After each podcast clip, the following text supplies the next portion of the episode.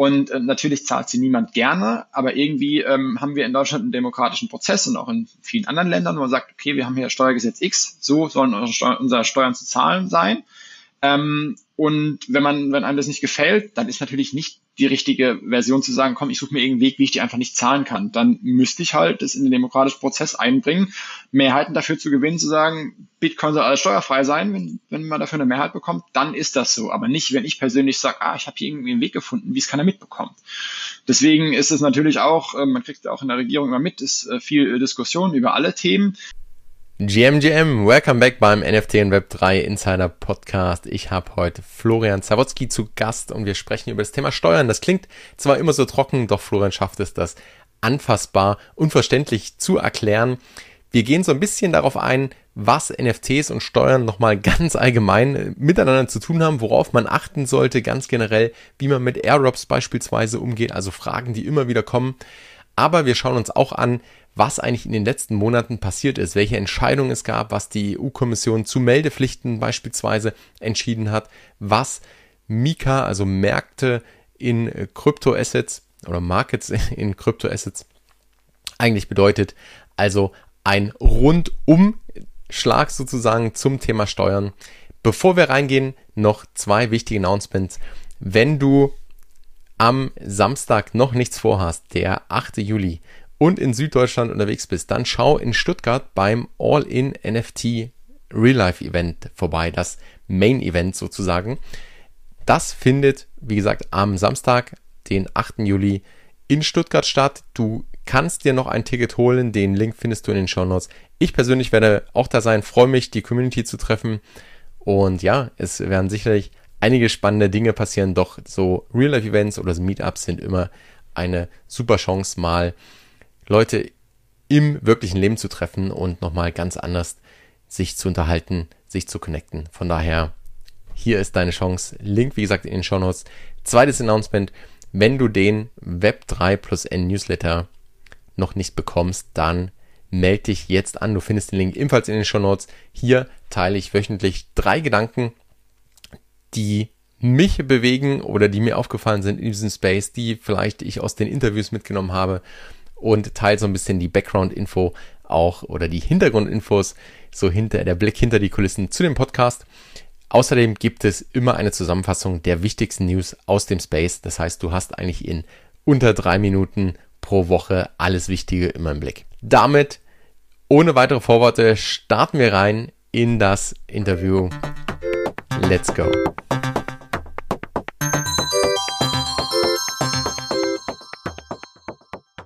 Welcome back beim NFT und Web3 Insider Podcast. Heute mit dem spannendsten Thema überhaupt, nämlich Steuern und Regulierung. Und dafür habe ich mir den Experten geholt, Dr. Florian Zawodsky. Also der weiß alles, was man da wissen muss. Und ich glaube, das wird nicht so langweilig, wie es vielleicht für den einen oder anderen klingt, sondern wir gehen das Thema mal wirklich so an und geben einfach mal, da ist viel passiert, geben einfach mal ein Update, was so passiert ist und wo wir eigentlich gerade stehen, weil das ja schon eine grundlegende und wichtige Frage ist. Doch erstmal, Florian, herzlich willkommen. Schön, dass du da bist. Ja, vielen Dank, Fabian. Freue mich, hier sein zu dürfen. Bin gespannt, was wir jetzt hier in den nächsten paar Minuten schönes Steuerliches besprechen. Du musst mich immer ein bisschen einfangen, wenn ich zu fachspezifisch werde, dass dann einfach niemand mehr versteht, weil es soll ja kein Podcast zum Einschlafen werden. Da werden wir, ja, ich schreie irgendwelche lauten Codewörter. Nee, also ich glaube, vielleicht einmal nochmal so, bevor wir in das Thema überhaupt reintauchen. Und wir haben ja schon länger vor, den Podcast mal zu machen. Und in der Zwischenzeit ist immer wieder so viel passiert. Aber vielleicht, bevor wir da so ein bisschen tiefer reingehen, zu deiner Person nochmal kurz. Wer bist du? Was machst du so, dass man so ein bisschen Kontext hat? Und dann schauen wir mal, wie du in den Space gekommen bist. Doch erstmal, ja, was machst du eigentlich gerade so? Ja, also ich bin Steuerberater bei Ernst & Young in Berlin und arbeite da in der Grundsatzabteilung. Also wir beschäftigen uns so mit allen möglichen neuen Dingen irgendwie, mache auch Mandatsarbeit, aber eigentlich immer, wenn irgendwie was Neues kommt und die Leute, die normal Mandatsarbeit machen, sagen, hab so viel auf dem Tisch, aber das kommt ja morgen, wird das vielleicht mal wichtig sein, wäre interessant, muss ich mich mit beschäftigen.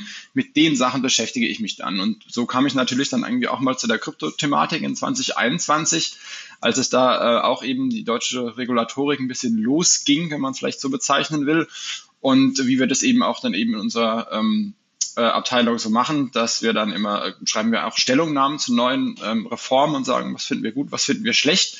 Und dann, ja, war es so ein bisschen irgendwie, ja, du bist doch jung und Krypto, das kannst du doch. Und ich so, naja, okay, kannst mal probieren. Und so kam ich dann zu dieser Geschichte und habe mich dem angenommen und bin natürlich dann, wie man so schön sagt, im Rabbit Hole jetzt auch schon seit dieser Zeit drin. Und vielleicht auch, sollen andere beurteilen, ein bisschen in diese Expertenrolle eingewachsen. Und haben auch da schon dann jetzt diverse Mandantschaften, wo man natürlich auch nochmal wirklich intensiv irgendwie Erfahrungen sammeln kann. Habe auch selbst ein paar NFTs.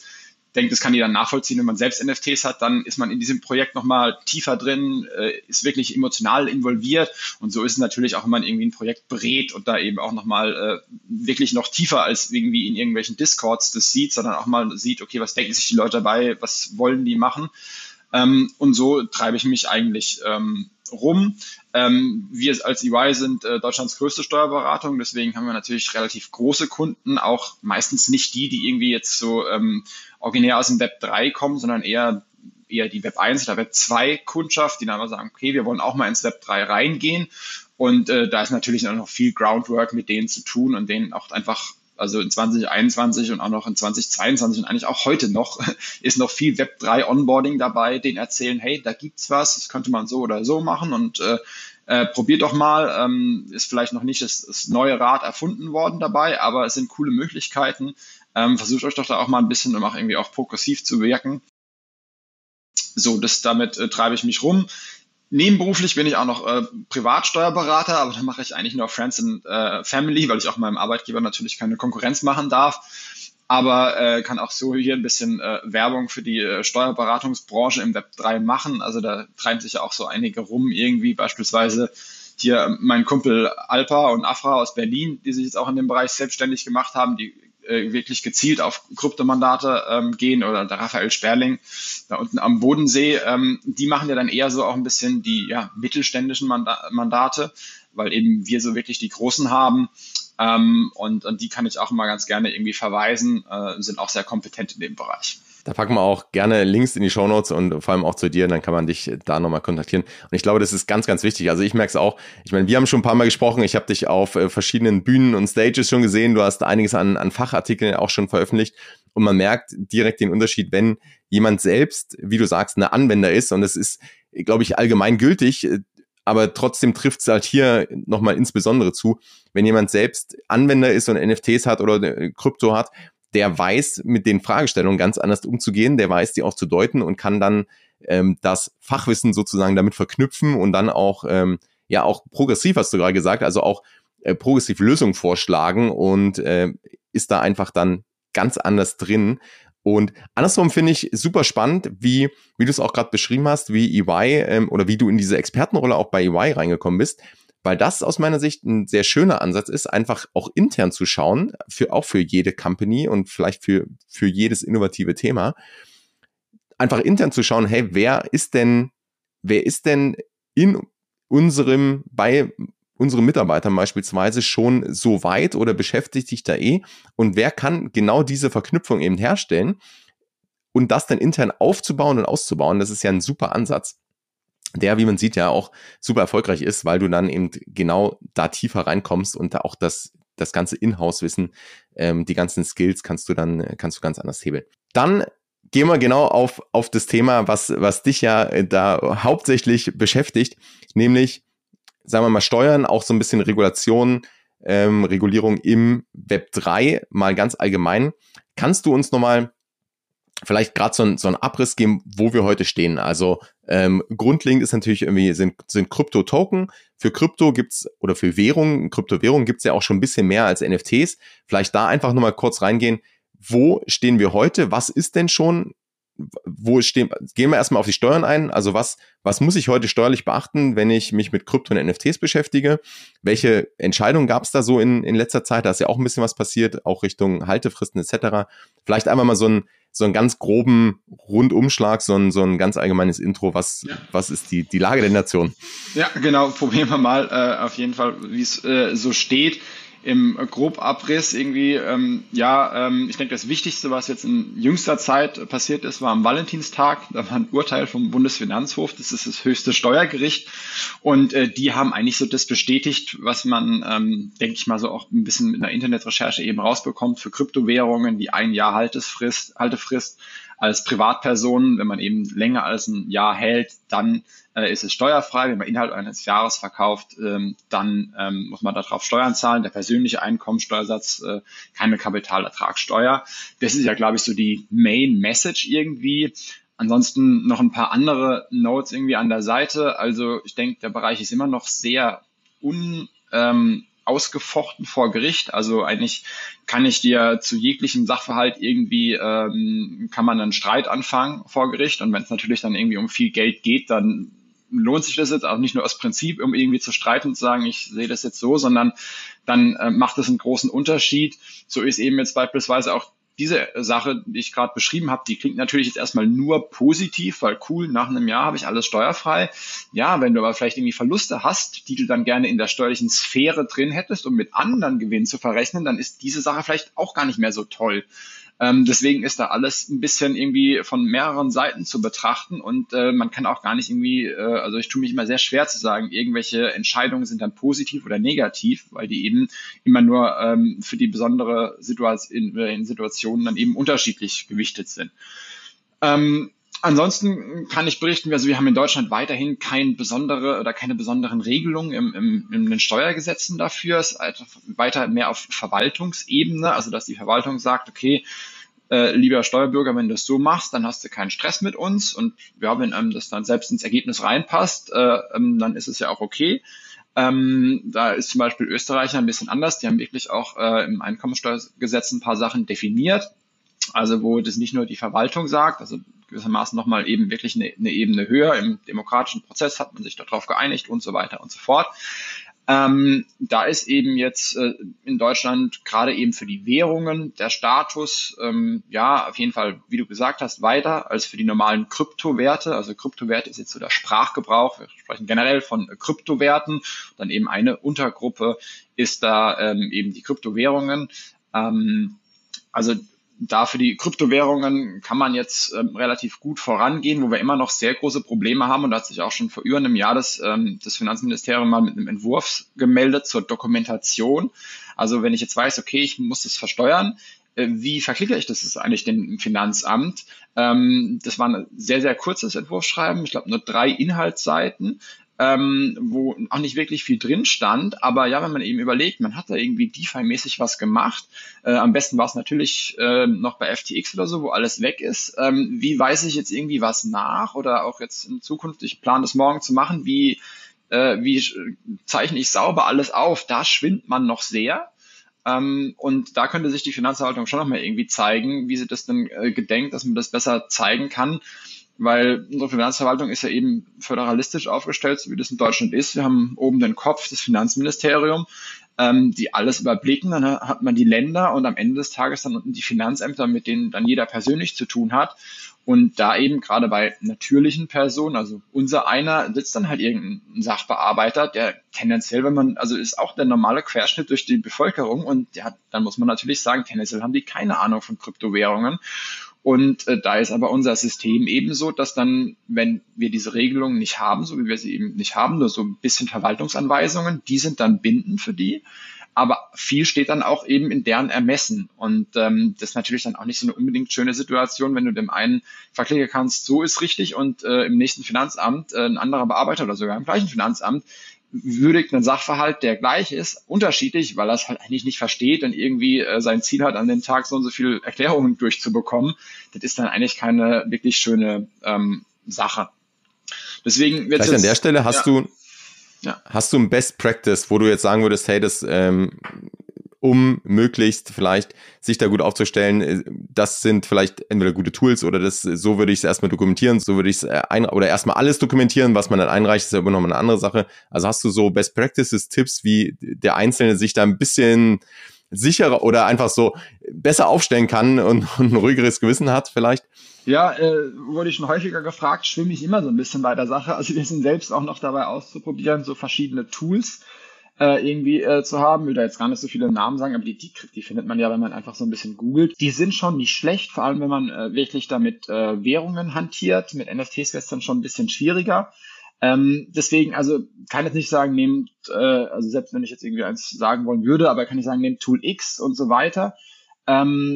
Ich denke, man muss darauf achten, eben in welchem finanziellen Rahmen man sich irgendwie bewegt, wie viele Transaktionen man macht. Also wenn man da eben wirklich, sage ich mal, an den fünfstelligen Betrag was macht, dann sollte man das wirklich auch ernst nehmen und sagen, hey, das muss ich in so einem Tool machen, und die bieten ja dann auch noch tatsächlich so einen Steuerservice irgendwie in Kombination mit an, oder man macht dieses Tool und gibt es dann einem Steuerberater, aber dann spätestens sollte man das wirklich auch ernst nehmen, weil das einfach dann auch, wenn man Verlust hat, kann man die vielleicht nutzen für andere Sachen. Also will jetzt nicht sagen, da hört der Spaß auf, weil also auch schon beim ersten Euro, der irgendwie nicht rechtmäßig in der Staatskasse landet, ist eigentlich auch schon nicht lustig. Aber dann muss man sich ernsthaft damit beschäftigen, wenn man irgendwie wenig Transaktionen anhat, dann kann man natürlich schon irgendwie auch an so eine Excel-Liste denken oder irgendwie einen Export da aus irgendwie von Etherscan oder sowas. Aber die wirklich Best Practice habe ich persönlich auch noch nicht gefunden und mache auch auf persönlicher Ebene so viel nicht, dass ich da jetzt selbst großartige Probleme hätte. Das lässt sich noch auf Excel-Level machen, wobei ich auch für 2022 noch nicht gemacht habe. Und da muss man schon überlegen, mit allen möglichen Coins, die man irgendwie, oder auch andere irgendwie NFTs, was meistens irgendwie nur Spam ist, was man da bekommen hat, wie man damit irgendwie umgeht. Also tendenziell sind die steuerlich eigentlich irrelevant, aber das macht natürlich, auch wenn man dann bei Etherscan einfach reinschaut, ein ziemlich nebeliges Bild, sage ich mal. Da blickt man auch wirklich nicht mehr so schön durch.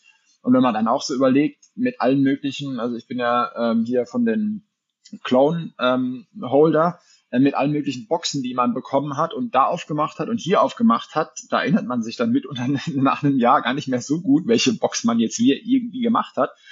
Also ja, Best Practice kann ich auch noch nicht so wirklich viel sagen, können gerne mal irgendwie die Leute noch was dazu sagen, wie es bei ihnen ganz gut klappt. Ist auf jeden Fall eine schwierige Nummer. Also genau das Problem, was du gerade zum Schluss gesagt hast, mit diesen, man kann es dann gar nicht mehr nachvollziehen. In dem Moment denkt man sogar vielleicht, wenn man jetzt, also Clone X ist ja ein klassisches Beispiel, ne? Du kriegst Airdrops, du kannst die Airdrops dann irgendwie, kannst das eine burnen, du bekommst was anderes dafür, kriegst aber auch irgendwie dann noch was und so. Und das wird ja relativ schnell, relativ komplex, schon allein bei einem Projekt, wenn man jetzt mehrere Projekte hat oder mehrere NFTs hat aus der Kollektion.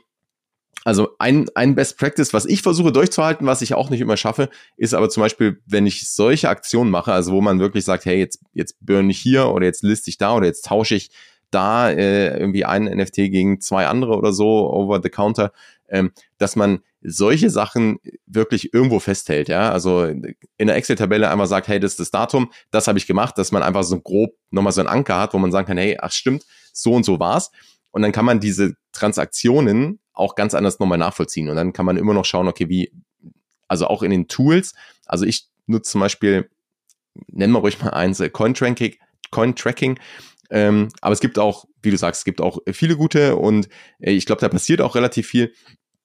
Aber da sieht man ja gerade auf Währungen relativ gut, das wird gut zusammengefasst, da kann man schon einige Sachen einstellen, da bekommt man den Steuerreport direkt raus, kann den in andere Tools wieder importieren oder dem Steuerberater geben. Für NFTs habe ich auch die gleiche Erfahrung, ist es nicht ganz ohne manuelle Nachbearbeitung und muss man genau schauen, hey, was ist da eigentlich passiert, was habe ich eigentlich gemacht, gab es irgendwo... gab es einen Airdrop, ist das überhaupt steuerlich relevant und so, ne? Aber da vielleicht auch an der Stelle genauso Thema Airdrops, steuerliche Relevanz oder vielleicht auch ganz NFTs generell, wie sind die, sage ich mal, aus steuerlicher Sicht zu behandeln, was du vorhin schon jetzt für Krypto und vor allem für Währungen allgemein erklärt hast. Ja, also eben, wie vorhin gesagt, der Sprachgebrauch in der Rechtswelt ist ein bisschen Kryptowerte, Englisch Crypto Assets und dann eben Cryptocurrencies noch eins drunter. NFTs ist nochmal irgendwie schwierig, also wir werden ja gleich ein bisschen auf die neuen Regelwerke eingehen. Also das erste Blöde ist schon, dass die alle unterschiedlich an NFTs rangehen oder zumindest 2 von 3 unterschiedlich da rangehen. Also die einen, in der einen Geschichte werden sie eher als Utility-Token bezeichnet und darüber so ein bisschen abgegrenzt und dann auch rausgeschmissen, also dass die da eher nicht so drin sind. In der anderen Geschichte machen sie eher, dass man sagt, okay, wenn die... die Geschichte, über die wir gleich sprechen, da geht es dann nur eben über Kryptowerte, die als Zahlungsmittel oder aus Investmentgründen gehalten werden können. Ja, kann man natürlich jetzt überlegen. Ist also ein Bored Ape, dass es kein Zahlungsmittel ist, das, glaube ich, ist noch weniger Diskussion, aber hat man den jetzt aus Investmentgründen? Kann man jetzt diskutieren. Also da geht es schon mal los. Erstmal, was ist NFT? Ich glaube, ja, das wissen wir jetzt so ein bisschen. Aber hinter einem NFT kann eben sehr viel stecken. Das ist ja auch das Problem. Aber erstmal so der erste Punkt, da nähern sich alle den NFTs irgendwie von anderen Seiten, was es schon mal schwieriger macht. Für die deutsche Besteuerung muss man eben sagen, das kann man jetzt dann, denke ich, auch relativ rauslesen aus dem Urteil zu den Währungen, dass alles, was ich jetzt irgendwie bereit bin, Geld für auszugeben, also im Steuerlichen spricht man da von der Wirtschaftsgutdefinition, wenn ich bereit bin, für irgendwas Geld auszugeben, dann habe ich ein Wirtschaftsgut. Und wenn ich das dann irgendwie wiederverkaufe mit einem Gewinn, dann habe ich das irgendwie auch zu versteuern. Und dass das bei einem Oldtimer der Fall ist oder bei Gold, ist vollkommen klar. Wenn jetzt irgendeinen abstrusen Fall, wenn man jetzt sagt, Zigarettenstummel auf dem Boden wären morgen total viel wert, weil da irgendein Rohstoff drin entdeckt würde oder sowas, also wirklich abstrus, aber dann wären das auch Wirtschaftsgüter. Also wenn heute kannst du mir das geben, sage ich, was will ich damit, das ist Müll, aber wenn morgen dafür ein großer Markt ist und Leute zahlen dafür Geld, dann kann das ein Wirtschaftsgut sein. Und so ist natürlich für NFTs eigentlich auch, also da in der deutschen Besteuerung, weil also die Sachen, über die ich eben so gesprochen habe, das sind dann eher die europäischen noch, in der deutschen Besteuerung ist es ein Kryptowert, der eben einen Wert haben kann, und gerade bei den großen Bored Ape, Clone oder so ist es, denke ich, auch relativ indiskutabel, dass da irgendwie ein Wert ist. Wie der Wert ist, schon eine andere Diskussion, aber dass da was ist, weil da irgendwie ein Markt dafür herrscht, weil andere Leute bereit sind, da was zu zahlen.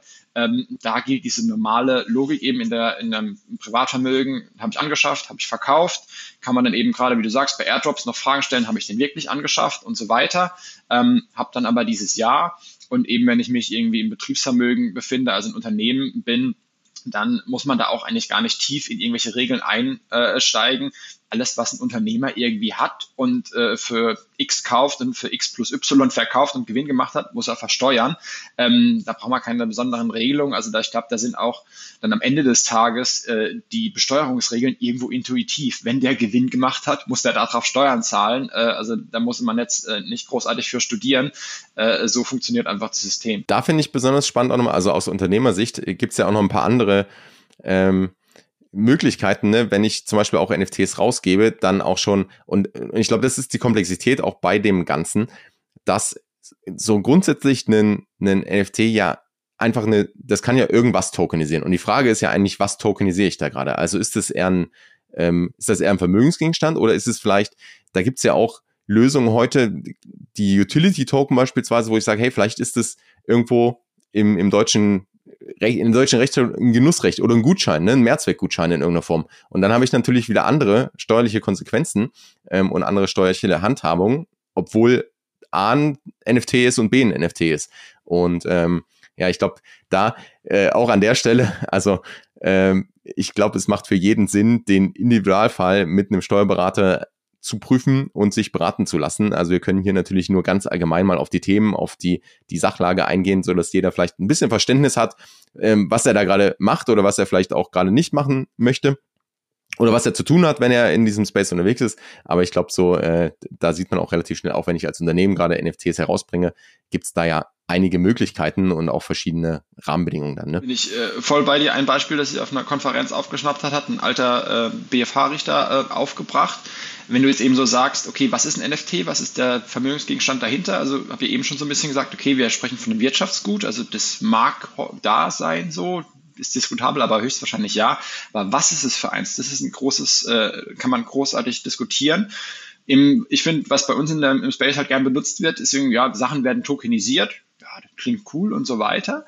Und eben jetzt das Beispiel, das ich aufgefasst habe, ist, wenn man einfach an ein Buch denkt, da ist für uns jetzt, also in der Steuerwelt, irgendwie vollkommen klar, das ist ein materieller Wirtschaftsgut, den kann ich in der Hand halten, kann ich verkaufen und so weiter. Aber wenn ich ein bisschen tiefer drüber nachdenke, naja, was kaufe ich da? Also eigentlich die Seiten sind jetzt nicht, und das Gedruckte ist jetzt irgendwie nicht unbedingt das, was ich jetzt unbedingt will. Kann ja auch ein E-Paper oder sowas kaufen. Eigentlich kaufe ich ja die Experience, die dahinter steht. So.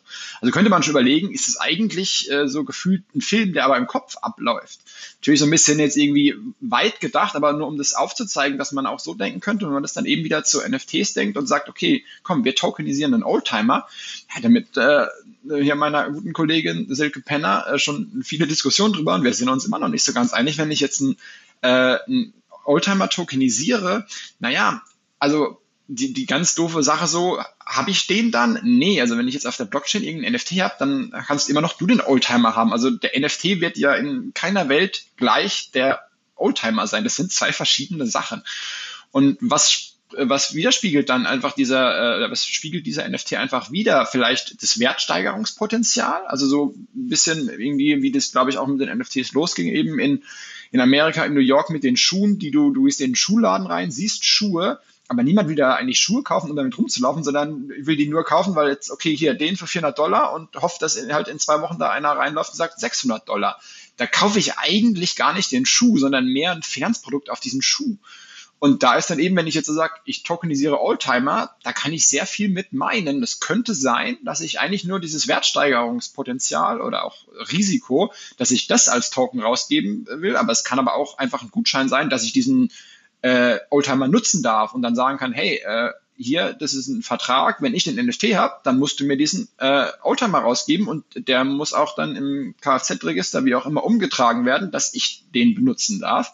Also da ist eben so, wenn ich sage einfach, ich tokenisiere was, das kann ganz viel heißen und das ist dann halt in der Rechtswelt schwierig, wenn du irgendwas machst und am besten oder am schlimmsten Fall halt noch selbst noch nicht mal genau weißt, was du machst, dann ist schwierig. Ja, also da am besten einmal Gedanken machen und vielleicht auch ich sag mal, Strategie zurechtlegen oder einfach auch ja, sich dem bewusst machen, was man eigentlich gerade tut und warum.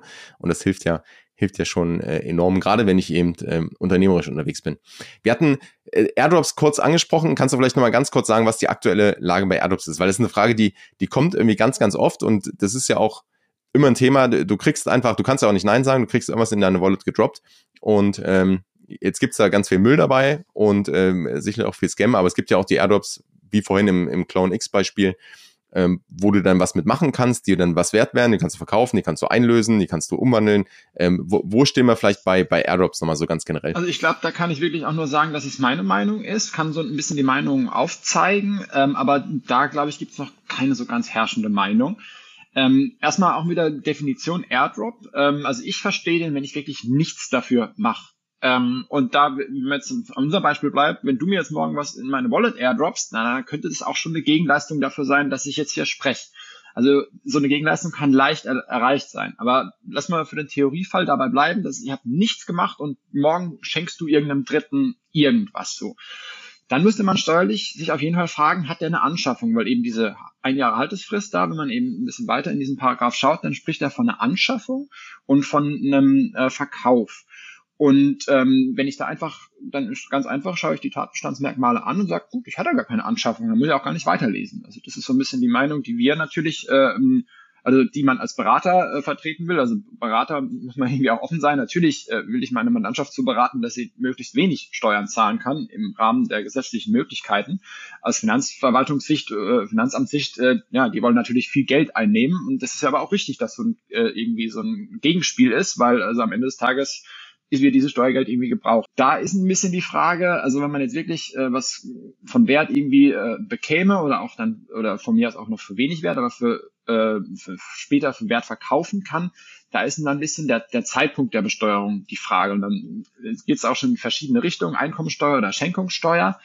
Und da, also die aggressivste Version wäre sicherlich zu sagen, eben, ich habe das einfach nur bekommen, habe dafür nichts geleistet, unser Einkommensteuerrecht beruht darauf, dass du irgendwas leisten musst und wenn du dann was zurückbekommst, dann musst du es besteuern. Wenn du es einfach nur geschenkt bekommst, dann nicht, bist du in der Schenkensteuer drin.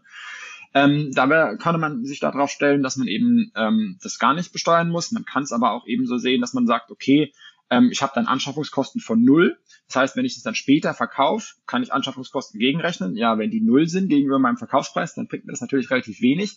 So kann ich da aber sagen, okay, wenn ich eine Einkommenssteuerfaires sehe, dann eben kann ich das vielleicht bis zum Verkauf hinaus zögern.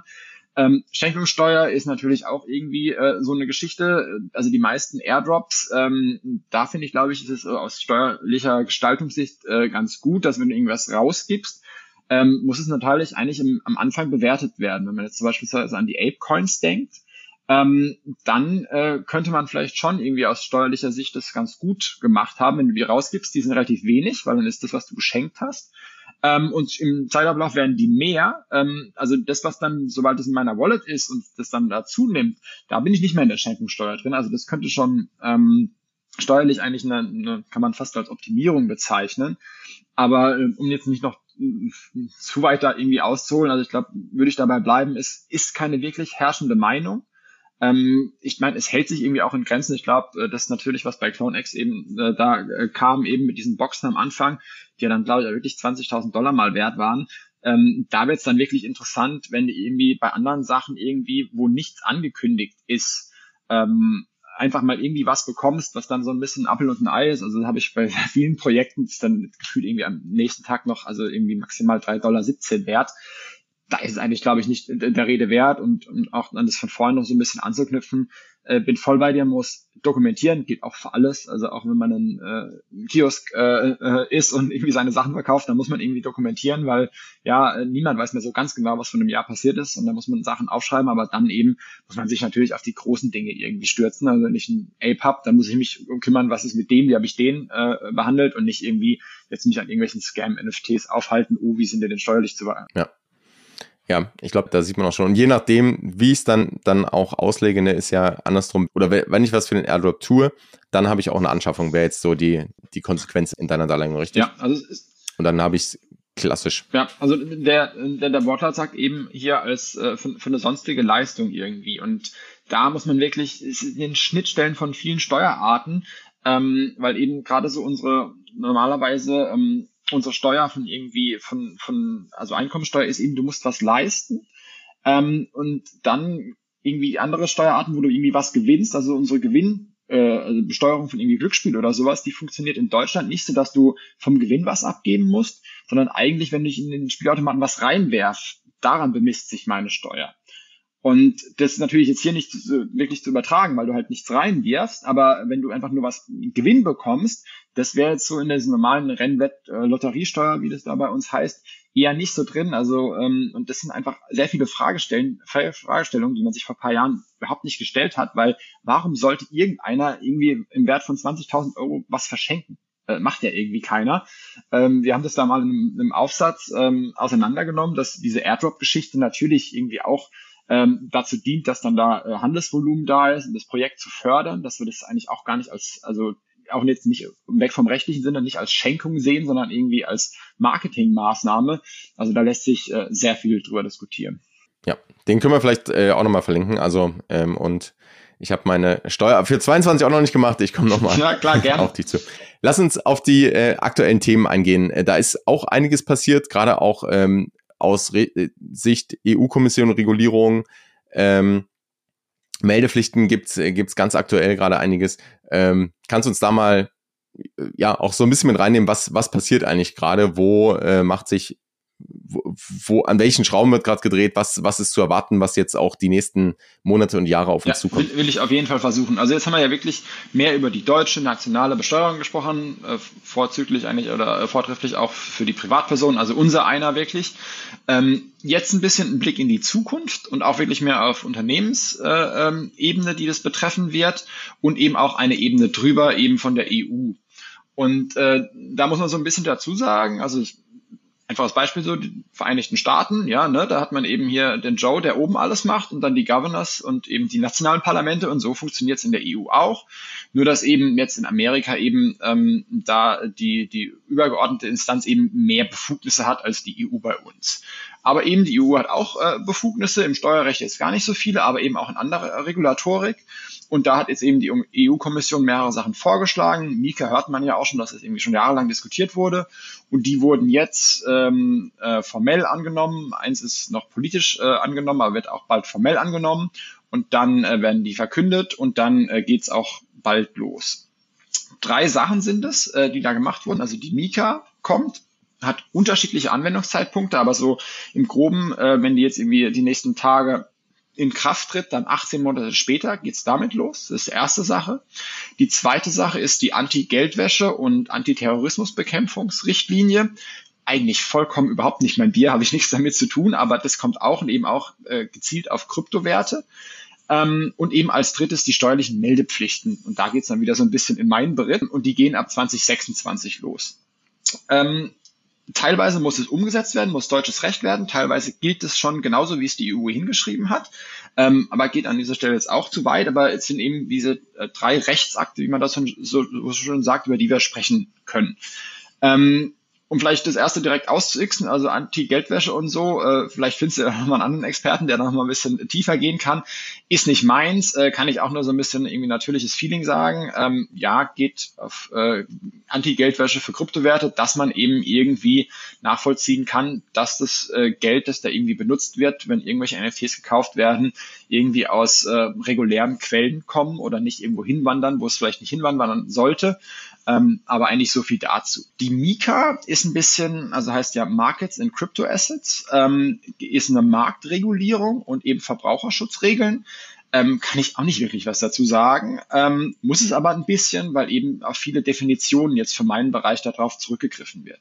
Was macht die MiCA so im Großen? Also die will den Markt regulieren für Kryptos. Muss ich sagen, also von meiner Seite aus macht das irgendwie auch Sinn. Also wenn man irgendwie mal Krypto-Sachen rausgeben will, dann muss man sich registrieren, also vor allem also in der EU, muss sich registrieren, muss den Finger geben, hallo, ich will eine Erlaubnis, so wie ich für ein Gewerbe eine Erlaubnis brauche oder zumindest mal sagen muss, ich mache jetzt ein Gewerbe. So muss man sich dann eben ab Inkrafttreten plus 18 Monate, muss man sich dann anmelden und sagen, hier, ich habe hier mein Büro, ich möchte dies machen und so weiter.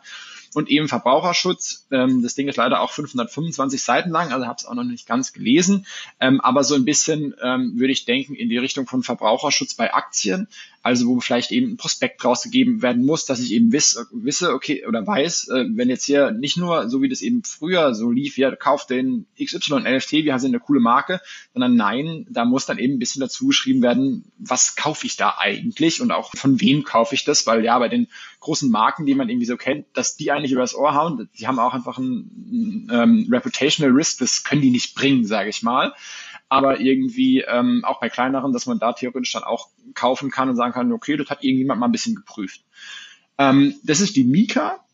Und dann eben jetzt mein Beritt ist die DAC, die Directive on Administrative Cooperation. Also die EU-Amtshilferichtlinie dient eigentlich dazu, dass die Finanzverwaltungen in der EU untereinander sich austauschen können.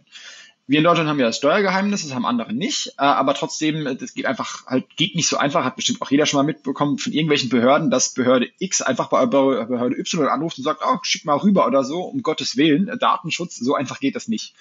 Deswegen haben wir da eben so eine Richtlinie, dass da Informationen ausgetauscht werden können und da kommen jetzt eben die Kryptowerte ab 2026 hinzu. Dient eigentlich so gar nicht so originär der nationalen Besteuerung, aber wird sie natürlich auch irgendwie mitdienen, sondern dient wirklich eben im Sinne der Amtshilfe, wenn jetzt also beispielsweise in Deutschland, in Frankreich wohnt, in Deutschland irgendwie auch steuerpflichtig ist, dass eben diese Informationen, die der in Frankreich dann irgendwie, also was der da kryptomäßig macht und was jetzt dann eben vielleicht eine Kryptobörse da registriert, also was der über diese Kryptobörse macht, dass dann eben das ans französische Finanzamt gemeldet wird und das meldet es dann nach Deutschland, wo er eben ansässig vielleicht ist und sagt dann eben, guck mal hier, also das muss, wenn der das in seiner Steuererklärung nicht angibt, dann frag mal nach, was da los ist. Also, dass man einfach so eine Drittkontrolle hat.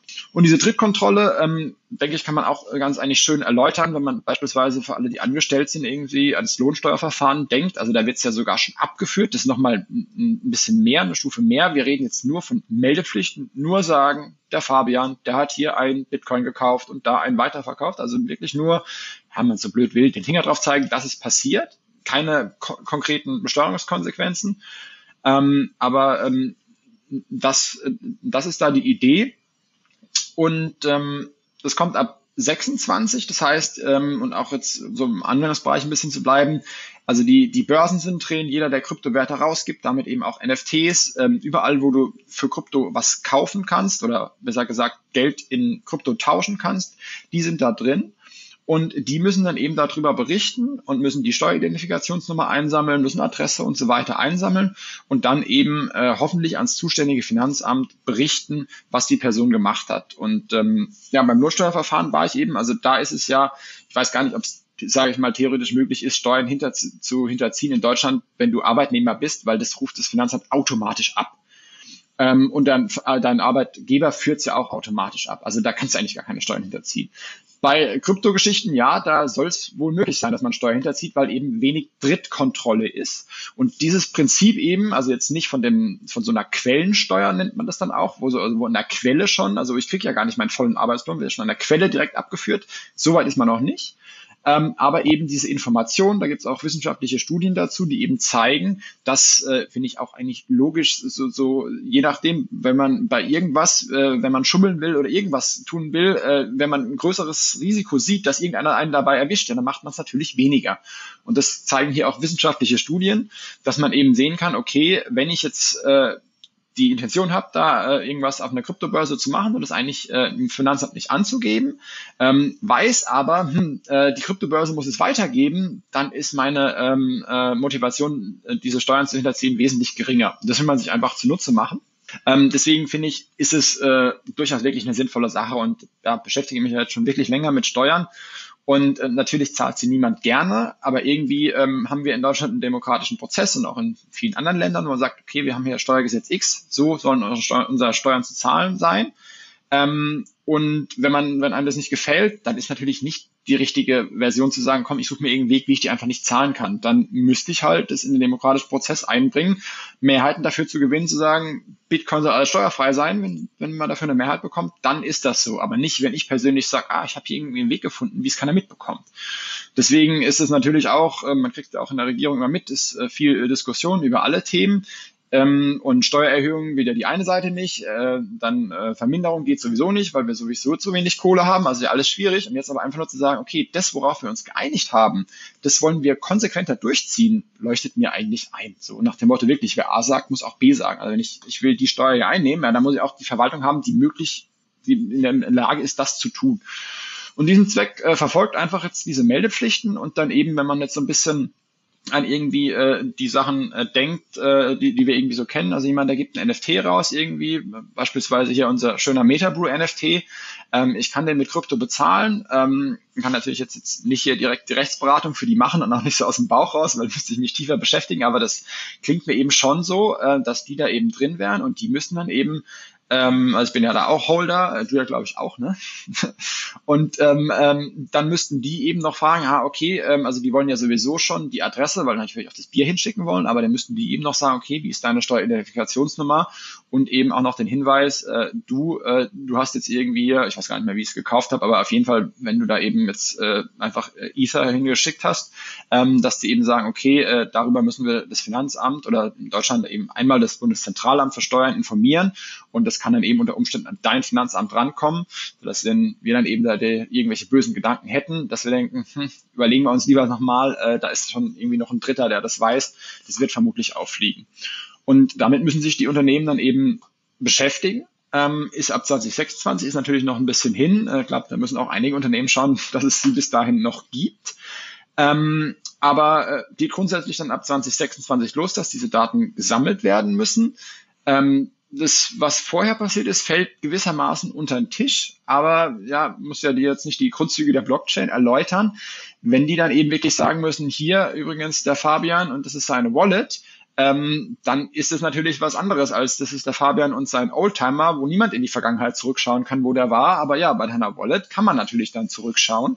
So dass es, man spricht dann in der Steuerwelt so ein bisschen von Rückwirkung und echter und unechter Rückwirkung. Ist jetzt nochmal eine andere Kategorie, aber wenn man dann natürlich wirklich wirklich Namen zu Wallets zuordnen kann, dann ja, gelten alle Gesetze der Blockchain und die sind eben nachvollziehbar. Das sind ja die großen Vorteile eigentlich der Blockchain, ne? Diese Transparenz und gleichzeitig aber, glaube ich, gerade im steuerlichen Zusammenhang dann ganz oft unterschätzt, dass genau das ja möglich ist, auch in die Vergangenheit. Und ich glaube, das ist auch so ein wichtiges Thema, was man vielleicht wissen sollte. Nur weil ich vielleicht in den vergangenen Jahren irgendwas in Krypto tun konnte und niemand hat es mitbekommen, heißt es ja nicht. Und man sieht es auch gerade, dass sich die Steuerbehörden dafür nicht interessieren, sondern da passiert ja auch was. Und es ist ja nicht, das Jahr ist vorbei und alles ist gegessen, sondern das gilt ja, also Steuerhinterziehung, ich meine 10 Jahre rückwirkend. Von daher, das vielleicht auch ein Grund da, einfach selbst zu schauen, dass man sauber dokumentiert und auch Sachen, vielleicht Tools nutzt, Sachen abgibt. Und ja, ich glaube auch, ich bin grundsätzlich da bei dir, die Regulation tut uns gut, dass der Markt einfach regulierter wird, damit auch einfach mehr Rechtssicherheit für gerade Unternehmen, auch für Nutzer, aber vor allem für Unternehmen dort gegeben ist, damit die auch wissen, was sie machen können, ohne das Gefühl zu haben, hey, sie stehen schon mit einem Bein im Gefängnis oder müssen schon mit Anwälten sich bewaffnen, um dort einfach vorbereitet zu sein, wenn was kommt. Und ich glaube, so die Richtung, wo es geht, und über die Einzelheiten kann man sicherlich diskutieren und es gibt immer Vor- und Nachteile, aber da bin ich auch bei dir. Also letztendlich, die Gesetze sind das eine und auch steuerlich gesehen gibt es ja immer noch gewissermaßen, du hast vorhin auch gesagt, eine Steuergestaltungsmöglichkeit. Also sobald ich die klaren Rahmenbedingungen habe und irgendwie weiß, woran ich bin, kann ich ja immer noch auch aktiv dann auch als Unternehmen Steuer gestalten. Was mich gerade so ein bisschen überrascht hat, ist, also in dem Beispiel gerade mit Metabrew, oder jetzt nehmen wir ein Unternehmen, was wirklich NFTs herausgibt, und das kann ja Team Membership, wie auch immer, aber in dem Moment, wo ich dann Krypto einnehme, dann muss ich wirklich Steueridentifikationsnummern abfragen. Das ist ja eigentlich auch ein Wahnsinn, ne? Auch aus Datenschutzsicht. Also ich habe ja sonst keine Bestellung heute, wo ich also wenn ich jetzt bei Amazon bestelle, die fragen mich nicht nach meiner Identifikationsnummer. Ist auf jeden Fall ein Trend, also Englisch spricht man da von den TINs, den Tax Identification Numbers, und da musst du jetzt aber ein bisschen gucken, dass eben die Meldepflichten, die begründen ja keine Besteuerung, die Meldepflichten. Besteuerung ist natürlich dann nach den normalen Gesetzen und eben bei Amazon, wenn du was kaufst, ja, weil du Sachen kaufst, also so funktioniert es in Deutschland bei uns eben nicht, in Amerika gibt es so Use Taxes, aber wenn du was kaufst, ist ja steuerlich irrelevant.